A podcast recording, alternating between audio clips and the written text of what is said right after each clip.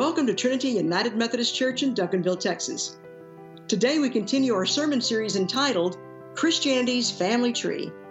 In this series, we're exploring the different branches and denominations of the Christian Church. Join us now for the message The Pentecostals, the Power of the Holy Spirit.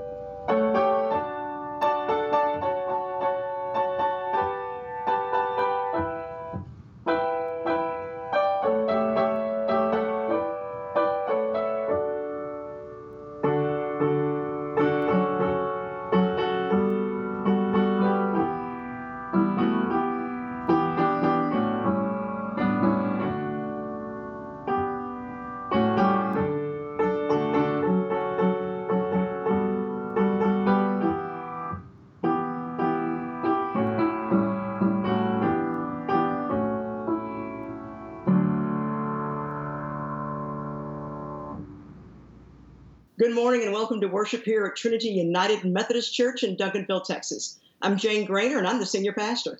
And I'm Wesley McCall and I'm the music director. And we're just thrilled that you are worshiping with us today, particularly if it is your first time to be with us. Can you tell the difference between a medical emergency and the effects of the Holy Spirit? Do you know when to say pray and when you should call an ambulance? If you'd like to know the difference between that, and then stay tuned for later on in our service. As usual, uh, we will be taking prayer requests during this time of our service. If you've got a, a concern, a joy, or request a blessing, just post that there in the Facebook feed. I'd also like to invite you, if you have not done so already this week, to please make an offering to the ministry of this church.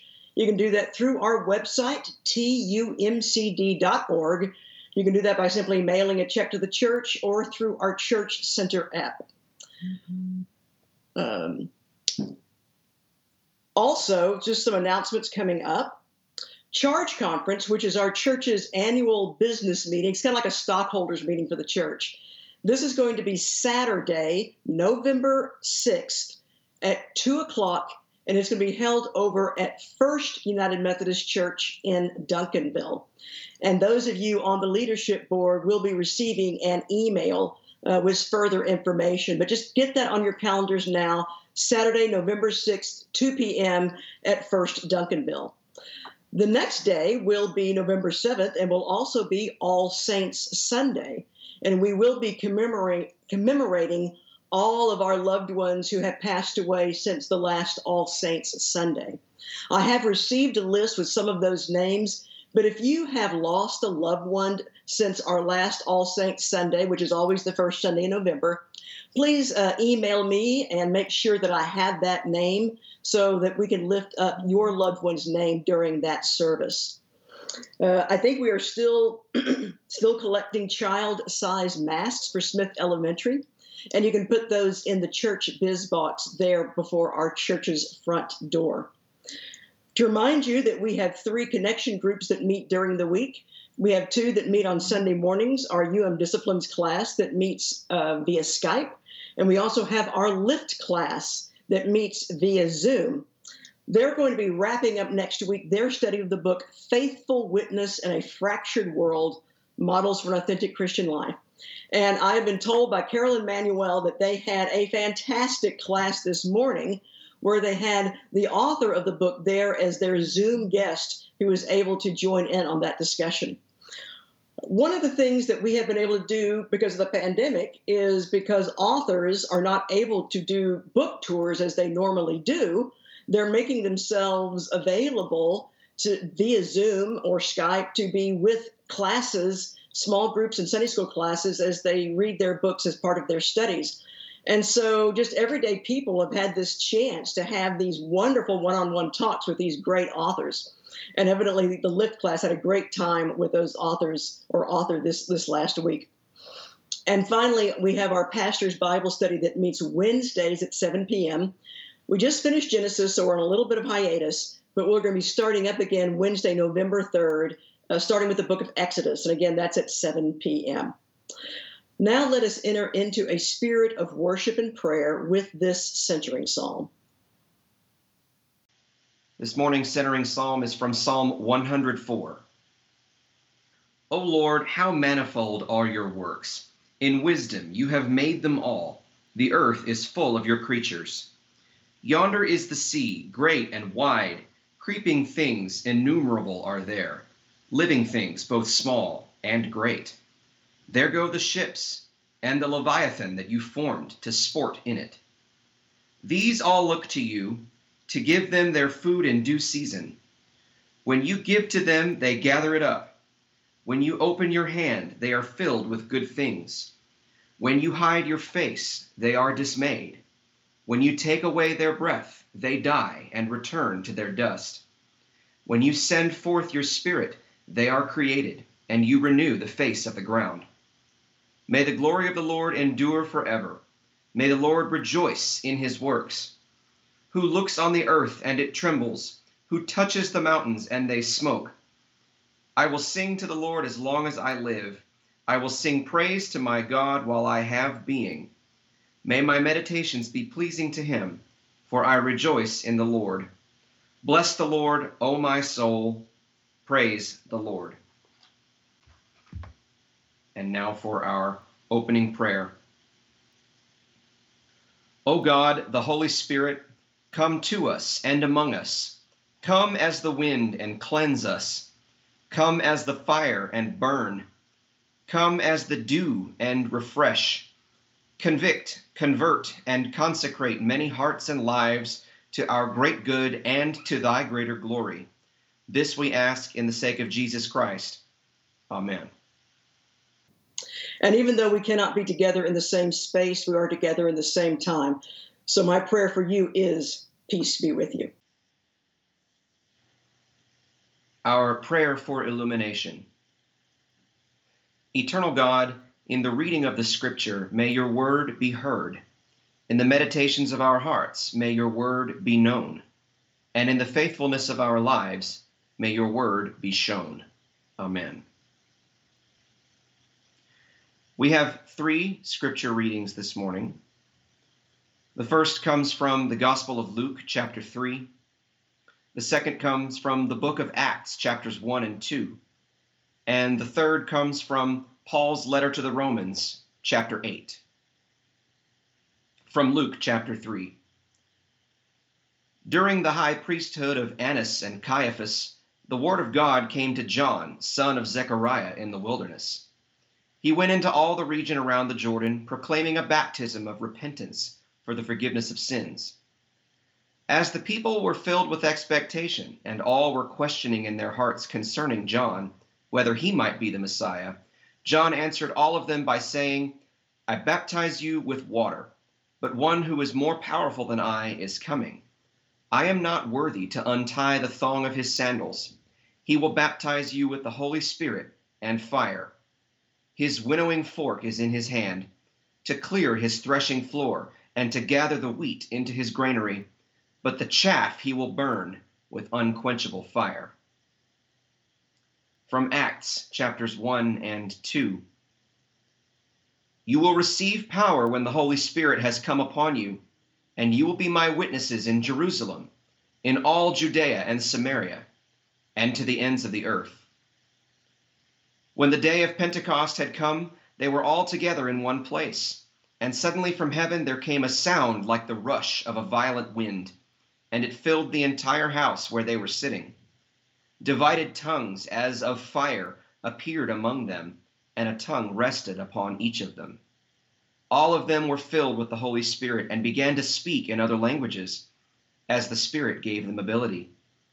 But Peter, standing with the eleven, raised his voice and addressed them. In the last day it will be, God declares, that I pour out my spirit upon all flesh, and your sons and your daughters shall prophesy, and your young men shall see visions, and your old men shall dream dreams. Even upon my slaves, both men and women. In those days I will pour out my spirit, and they shall prophesy. And finally, from Romans chapter 8. Likewise, the Spirit helps us in our weakness for we do not know how we how to pray as we ought. But that very Spirit intercedes with sighs too deep for words. And God, who searches the heart, knows what is the mind of the Spirit, because the Spirit intercedes for the saints according to the will of God. This is the word of God for the people of God. Thanks be to God. Well, today is part seven of our series examining the different branches and denominations of Christianity's family tree. And I'm starting today with the story of three friends. And by that, I don't mean one story of three friends, but actually three stories of three different friends. The first friend grew up in the Episcopalian Church. Now, two weeks ago, when we explored the Anglican Episcopalian heritage, we said that while Episcopalians' theology is very similar to Methodist theology, Episcopalian worship more resembles the worship you might find in a Roman Catholic church. It's highly liturgical, it's very structured, it's based upon the Book of Common Prayer, which, even though it has been revised on a regular basis, still goes back hundreds of years. The order of worship never varies from week to week, and there is very little, if any, spontaneity in their services. The atmosphere is very proper and very restrained. Well, back in college, my friend was invited to attend another friend's baptism. What she didn't realize is this was going to be a Pentecostal baptism. When the baptizand began to speak in tongues, my Episcopalian friend loudly exclaimed, call 911, he's having a seizure. And then she started to, to run for a telephone. This was in the days before cell phones. Another attendee had to run after her and explain that what she had witnessed was not a medical seizure, but a manifestation of the Holy Spirit. So my friend reluctantly went back to the service, was further traumatized by further bouts of speaking in tongues, and she remains quite suspicious of the Holy Spirit to this very day. My second friend grew up in the Assemblies of God. Now, the Assemblies of God is by far the largest Pentecostal denomination in America. It has 3.2 million members just in the United States alone. In the Assemblies of God, speaking in tongues is a regular part of Sunday worship. One person will speak in tongues while another person will interpret the message and both the speaking in tongues and its interpretation are both considered manifestations of the Holy Spirit. Speaking in tongues is seen in that church as evidence of the baptism of the Holy Spirit, a second work of grace that happens after a person's initial conversion to the Christian faith. There is tremendous pressure in a Pentecostal church to speak in tongues. And while the church would never say this in, in these terms, those who never speak in tongues get the impression that there's something wrong with them, that this Holy Spirit is, is blessing everyone else except them. Well, my friend was one of those who had never spoken in tongues. As a young person of faith, this was deeply troubling to her, and it was embarrassing to be the only one among her friends who had yet to speak in tongues. So one Sunday, while she was in high school, she decided that she was going to just help the spirit get started. Uh, she started to, she just decided to start kind of babbling on her own to get the spirit started. And she hoped that the Holy Spirit would take the hint and would at that point take over. Uh, but that didn't happen. She babbled for a little while longer before quitting, and no one offered to translate her, her tongue's message.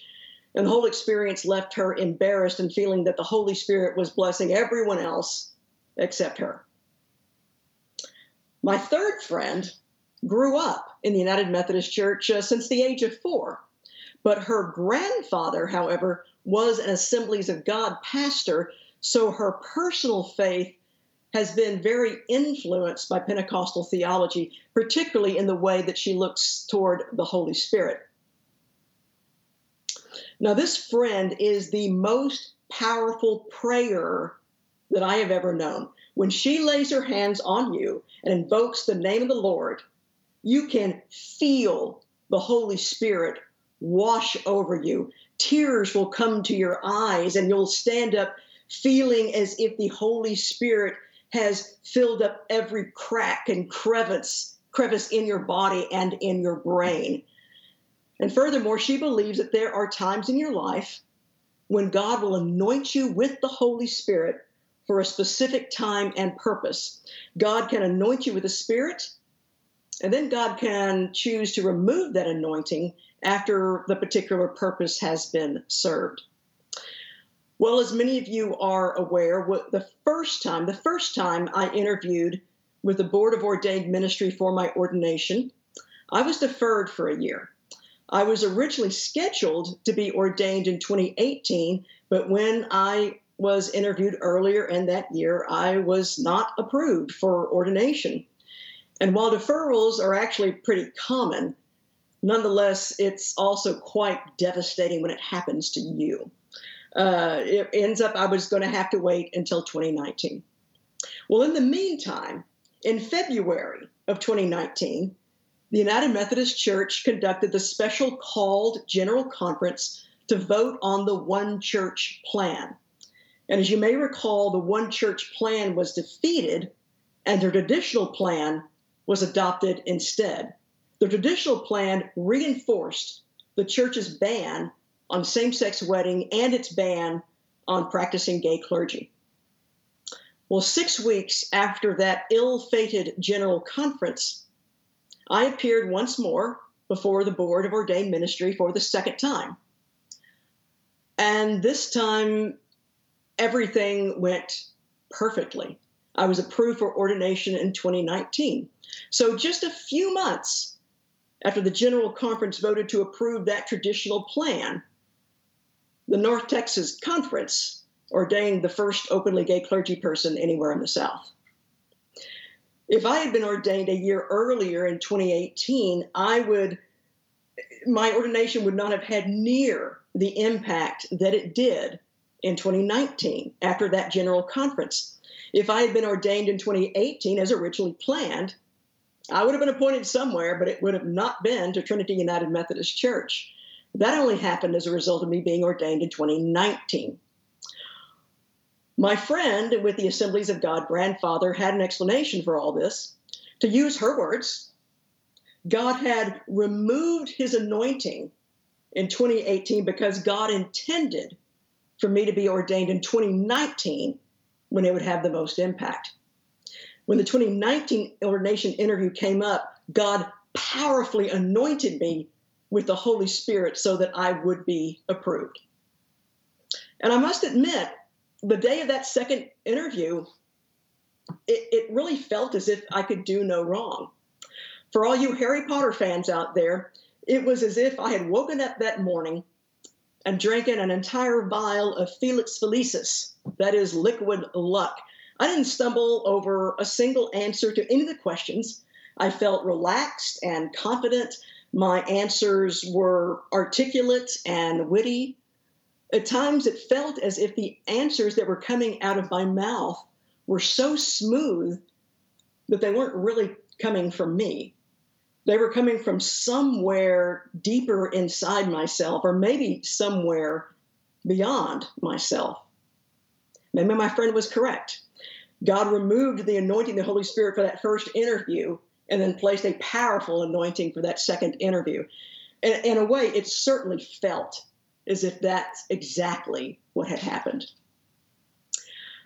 Well, just as, as in other Protestant branches that we've explored here in this sermon series, there are a number of different Pentecostal denominations, uh, many different denominations that constitute this wing uh, that's called the Pentecostal Church. So, in addition to the Assemblies of God, uh, which is predominantly white, there's the Church of God in Christ, which is predominantly black.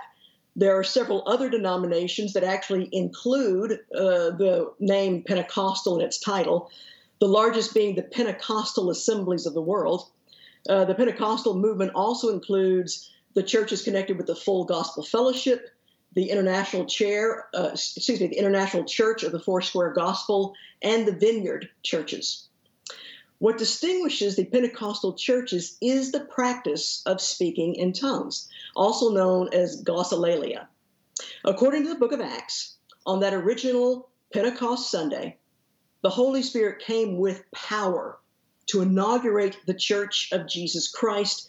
Jesus had promised his disciples right before he ascended into heaven that the Holy Spirit would come and empower them to preach the gospel, as it's quoted there in Acts, in Jerusalem and all Judea and Samaria and to the ends of the earth. On the day of Pentecost, Peter and the other disciples spoke in the native languages of the diaspora Jews who had come to Jerusalem to celebrate that holiday. And then all were able to hear the gospel in their own native tongue. Now, the speaking in tongues that's usually referred to nowadays in Pentecostal churches is not the ability to speak an already established language such as Latin or Greek, but it is the utterance of an unknown language, perhaps a heavenly or a spiritual language. And only those who have been empowered by the Spirit to interpret that message can then tell us the meaning of that utterance. Now, there are other Christians who speak in tongues who are not members of Pentecostal churches, and these Christians are usually called charismatics. This is taken from the Greek word uh, charismata, which means spiritual gifts. And charismatics can be found in nearly every uh, both mainline Protestant and evangelical Protestant denomination out there, as well as there are charismatics in the Catholic Church as well. Uh, several years ago, First United Methodist Church in Bedford was a charismatic United Methodist Church, even though it is my understanding that that is no longer the case. Now, it might surprise you to know that the Pentecostal movement arose out of the Methodist movement. While John Wesley, the founder of Methodism, did not stray too far from Anglican theology, he did emphasize the need for a personal conversion to the Christian faith, as well as the importance of the ongoing work of the Holy Spirit in the life of the believer. This ongoing work of the Spirit is called sanctification. And it is through the process of sanctification that we come to have, as Paul writes in Philippians, as we come to have the same mind that was in Christ Jesus. Wesley also introduced the concept of Christian perfection as the end goal of sanctification. Now, Christian perfection doesn't mean you become a perfect person that never makes a mistake, but rather that the Holy Spirit has perfected you in love. In other words, that your thoughts and actions, you come to a place where your thoughts and actions are motivated by nothing but your love of God and neighbor. Now, one can shift into and out of a state of perfect love, but the further one grows in the process of sanctification, the more time that one is going to spend acting out of a state of perfect Christian love. The experience of sanctification was so important to Wesley and his theology that he often referred to human experience, particularly religious and spiritual experience, as being an additional source and norm for Christian theology. He added experience to that three legged stool that he inherited from his Anglican uh, past of, that includes scripture, tradition, and reason. As Methodism continued to spread across America in the 19th century, a split began to develop. Some Methodists were drawn to a more intellectual expression of the Methodist faith. They were open to the new ideas being proposed in the fields of, of biblical studies and theology. Furthermore, they became very interested in what we would now refer to as issues of social justice. Now, on the other hand, other Methodists began to emphasize personal piety and adhere to a more conservative theology. they embraced the idea of sanctification to the point that they rejected things that they considered to be signs of worldliness, things such as uh, dancing or fashion or makeup or gambling or drinking or smoking. They strove highly for what they saw as personal holiness. These holiness Christians began to split off from the Methodist Church and form their own denominations. And the holiness denominations that are still active today include the Free Methodist Church, the Wesleyan Church, the Church of the Nazarene, the Christian and Missionary Alliance, and the Salvation Army. It is from these holiness churches then that the Pentecostal movement was born.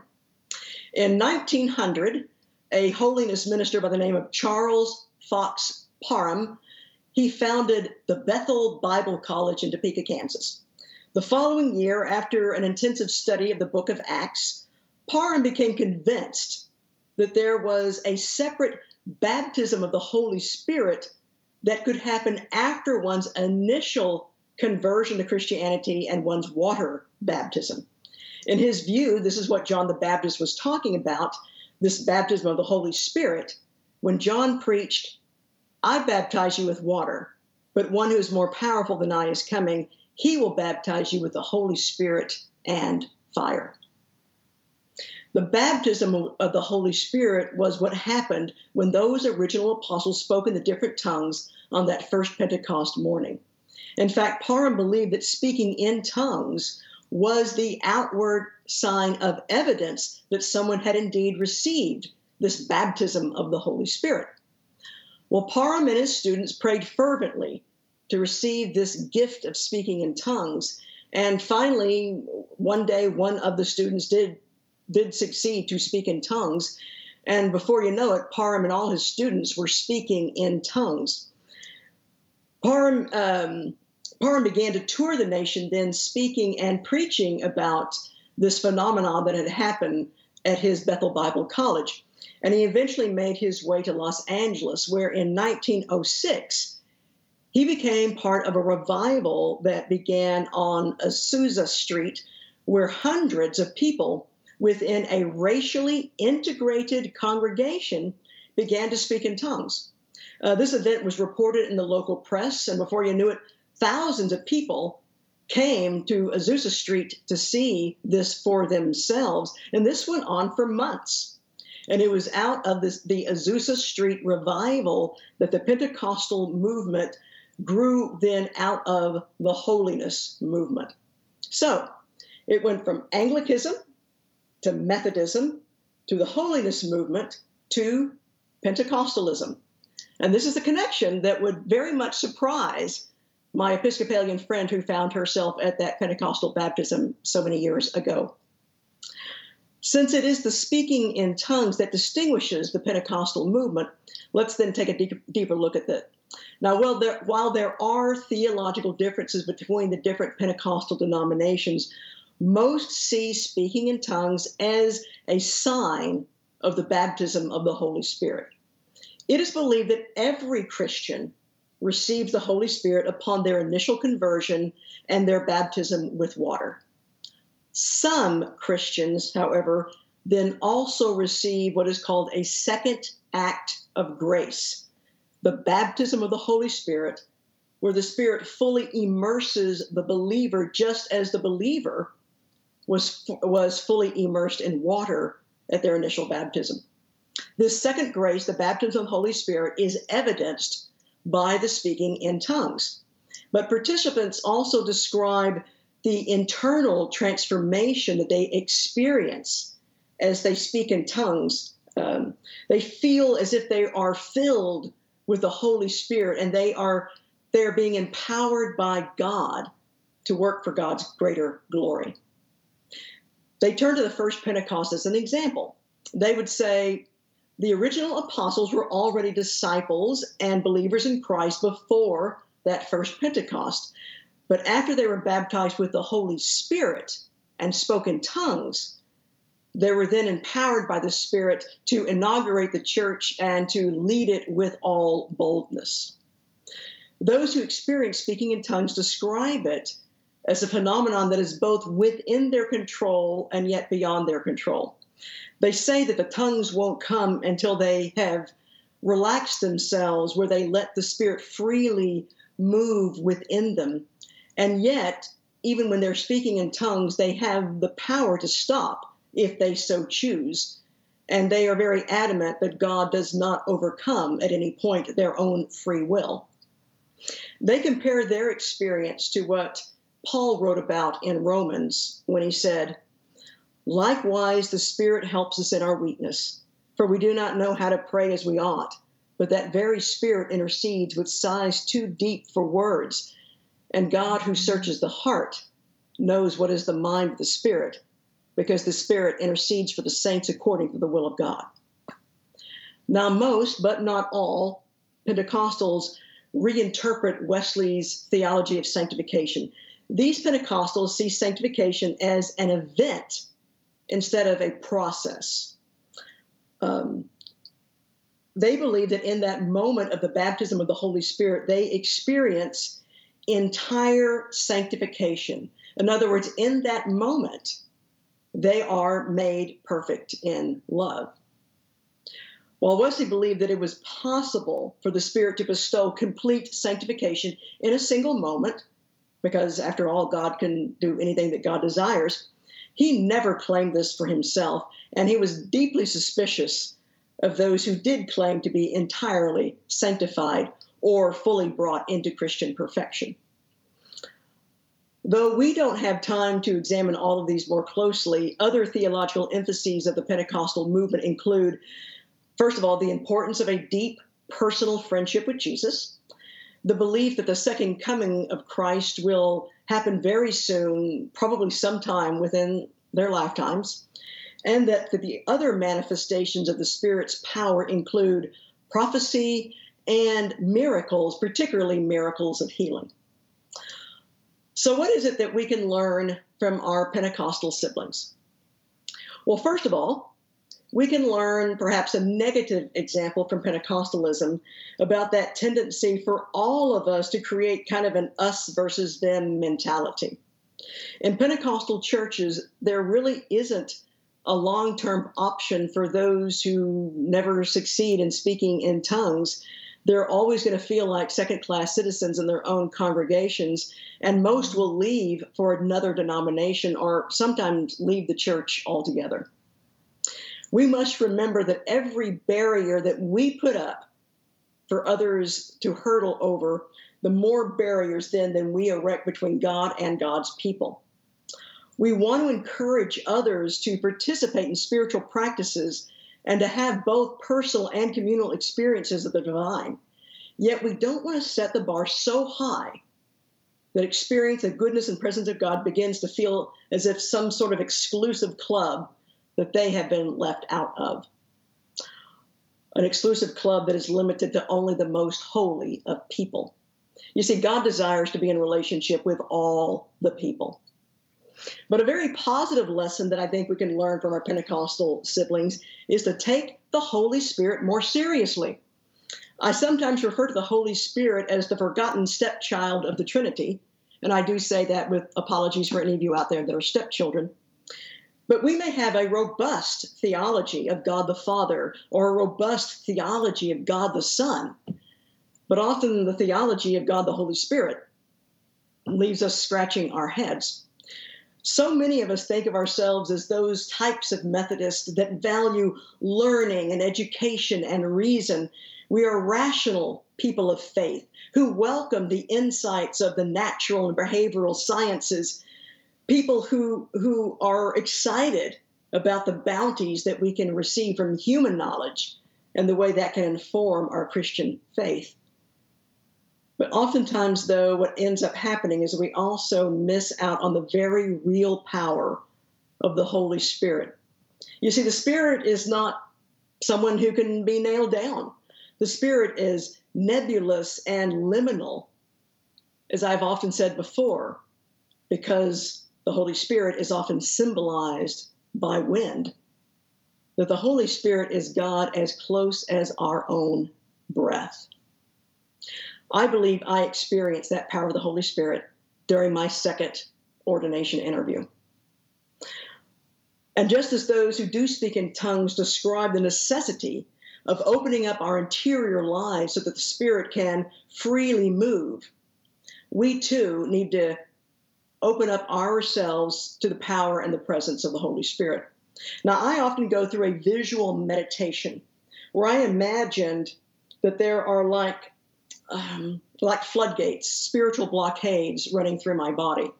And part of my visual meditation is I imagine those floodgates opening up and allowing the spirit to move freely throughout my person, up and down this this this freeing of the floodgates then overcomes my natural tendency to want to compartmentalize and rationalize and contain. In this meditation, I acknowledge that I don't have to rationally understand it all before I surrender to the presence of God in the Holy Spirit.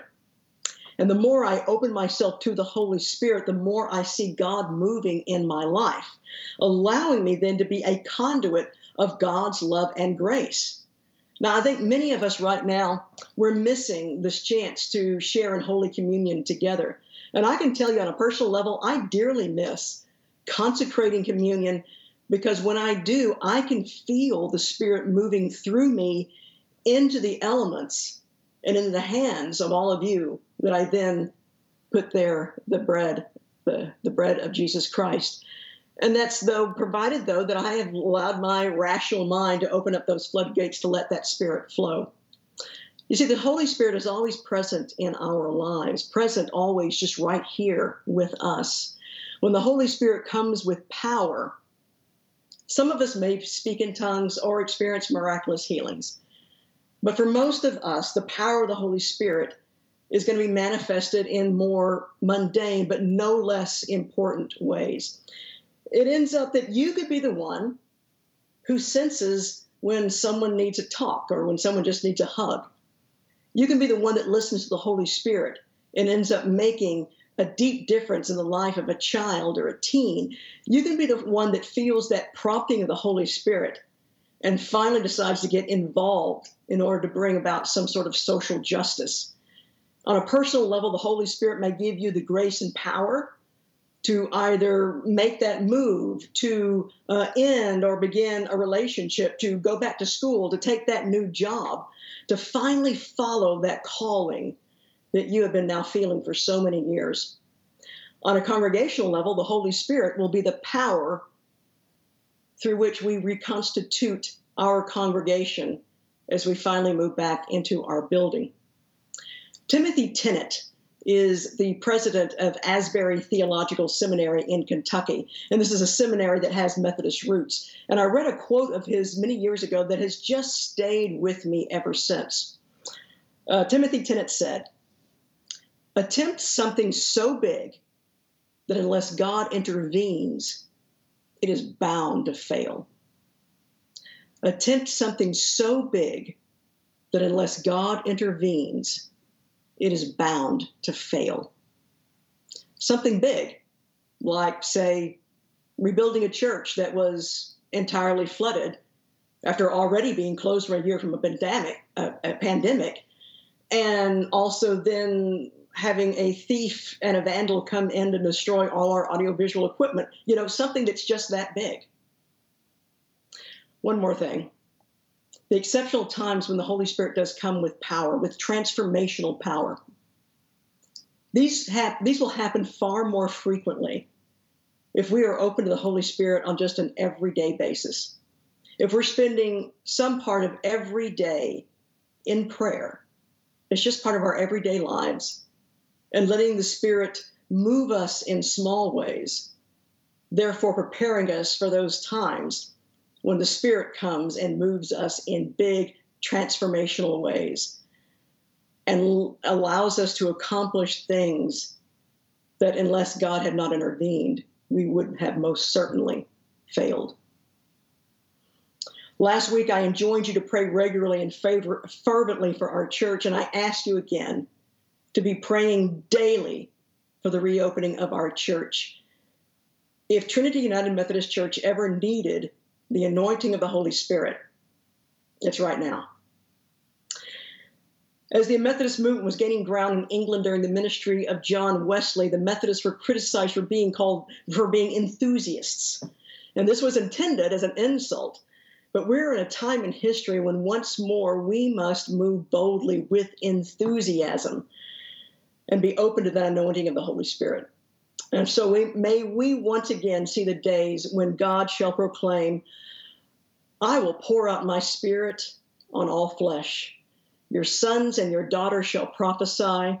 Your old shall dream dreams, and your young shall see visions, even upon the enslaved and the oppressed in those days. I will pour out my spirit. Amen.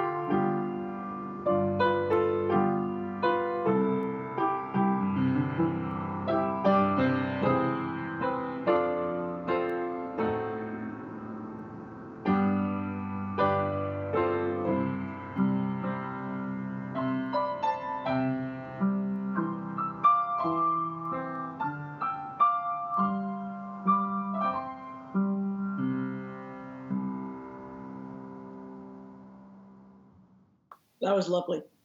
And now we come to the part of our service where we lift up our joys and concerns up to the Lord in the power of the Holy Spirit. We want to be keeping all of those who have recently suffered losses to continue to keep them in our prayers. Uh, of course, by these, I mean certainly the, the Jean Burson family, Donna, David, Denise, and all of their families as they continue to deal with uh, uh, the after uh, effects of Jean's recent death. We also uh, remember that uh, Ken Norwood recently lost a nephew and that Michael Wesley recently lost a niece. And so, for all of those who are in mourning uh, for these persons and for others, Lord, in your mercy, hear our prayer. I forgot one right there. We prayed for uh, my friend Cade Rogers for his mom and stepdad last week. Uh, they were in the hospital with COVID. But since then, I think it was just later uh, last Sunday, his stepdad, uh, Jake, uh, passed away from COVID. His mom went home, but his stepdad passed away. Um, and he, uh, uh, Cade has a, a, little sister who uh, named Bentley, who was only 10 years old. And so she's le- losing, dealing with now the loss of her father. So I wanted to say then a special prayer for Cade and his family, and again for all of those that are still being affected by COVID. Lord, in your mercy, hear our prayer. Um, uh, Wesley uh, asks, Wesley McCall asked that we pray for pray for my kids and colleagues this week. Big goals and expectations, lots of pressure. Just need patience and understanding with one another. So let, let's lift up all of Wesley. Let's lift up Wesley and his colleagues and his kids. And in fact, let's just go ahead while we're at it and lift up all the educators and students out there because they all need our prayers. That in the, the days and weeks ahead, they will continue to uh, be able to see the big goals and meet the big expectations, and yes, to still have patience with one another. So, for all our students and all our educators, Lord, in your mercy, hear our prayer. Also, uh, two people in my personal um, sphere uh, need some prayers. My aunt, Nora, uh, went into the hospital this week for an emergency appendectomy. And Nora is the only surviving member of that generation of, of my parents. Um, I have heard, though, this morning that Nora is doing better. And so I'm very grateful for that. Uh, but special prayers for my Aunt Nora and for my cousin Rebecca, who also then now has to be making lot, lots of decisions with her mom about what her care will look like in the next few weeks. So for my Aunt Nora and my cousin Rebecca, Lord, in your mercy, hear our prayer. And finally, my former brother in law, but uh, still someone I consider family, John, he had a stroke this last week. And so we want to be praying for John and his recovery, and then praying for uh, my niece and nephews, his children, uh, particularly my niece, who's a doctor and feels a great deal of uh, responsibility for his care. That uh, John will get better, and that my niece and nephews will feel God's presence and strength as they deal with this. So for uh, John, Stephanie, Matt, and Andrew, Lord, in your mercy, hear our prayer. We do have a prayer of thanks, a prayer of gratitude for the professors Nicole Johnson and Michael Snar, who those were the authors that uh, were present uh, in the lift class this morning, the authors of Faithful Witness in a Fractured World Models for Authentic uh, Christianity, that book, uh, Authentic Christian Life. Or, as I think as Evelyn likes to call it, How Not to Be a Crappy Christian. So they want to offer up thanks for writing the book and taking the time with be, to be with them in their class this morning. And we thank God for them. So for all of these authors that write these books and articles and curriculum that help us become closer to God and to learn more about Jesus Christ and to more fully be able to be infilled by the power of the Holy Spirit the spirit that inspires these authors and writers, therefore, then becomes an inspiration for us. So we thank God for them and the times that they spend on these wonderful materials that we so appreciate. So, good writers like these, this is the work of the Lord. So, therefore, thanks be to God. And as I also said during my sermon and said last week, I am asking that every single member of our church pray daily that we can get our church building finished and we can get back. We, we need the Holy Spirit at this point in our life of our church to come in and help us get this done so that we can meet in person again. You're praying for Trinity and praying for that anointing of the Holy Spirit. And so now, with the confidence of the children of God, let us pray the prayer that our Lord taught us. Our Father, who art in heaven, hallowed be thy name. Thy kingdom come, thy will be done on earth as it is in heaven. Give us this day our daily bread, and forgive us our trespasses, as we forgive those who trespass against us.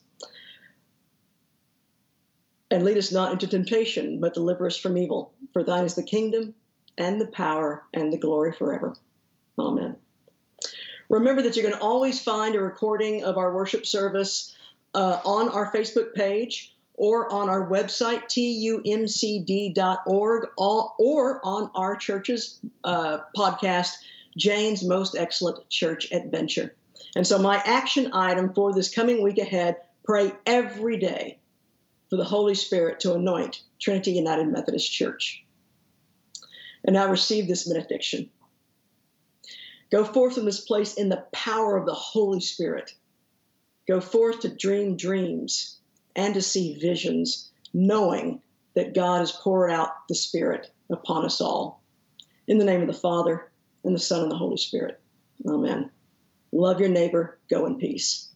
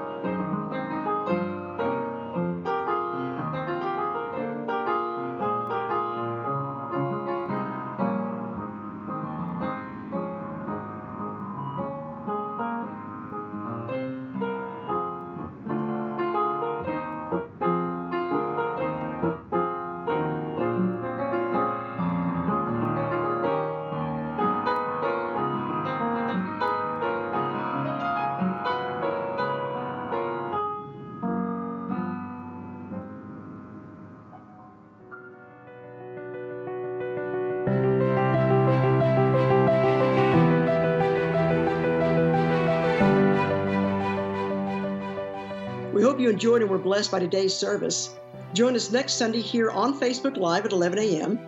Next week, we'll be exploring the Methodist Church as we wrap up our sermon series exploring the different branches and denominations of the church in Christianity's family tree. If you can't join us live, you can always listen to the recording of our service. You'll find that on our podcast, Jane's Most Excellent Church Adventure. God bless you in the week ahead. We'll see you Sunday at Trinity United Methodist Church.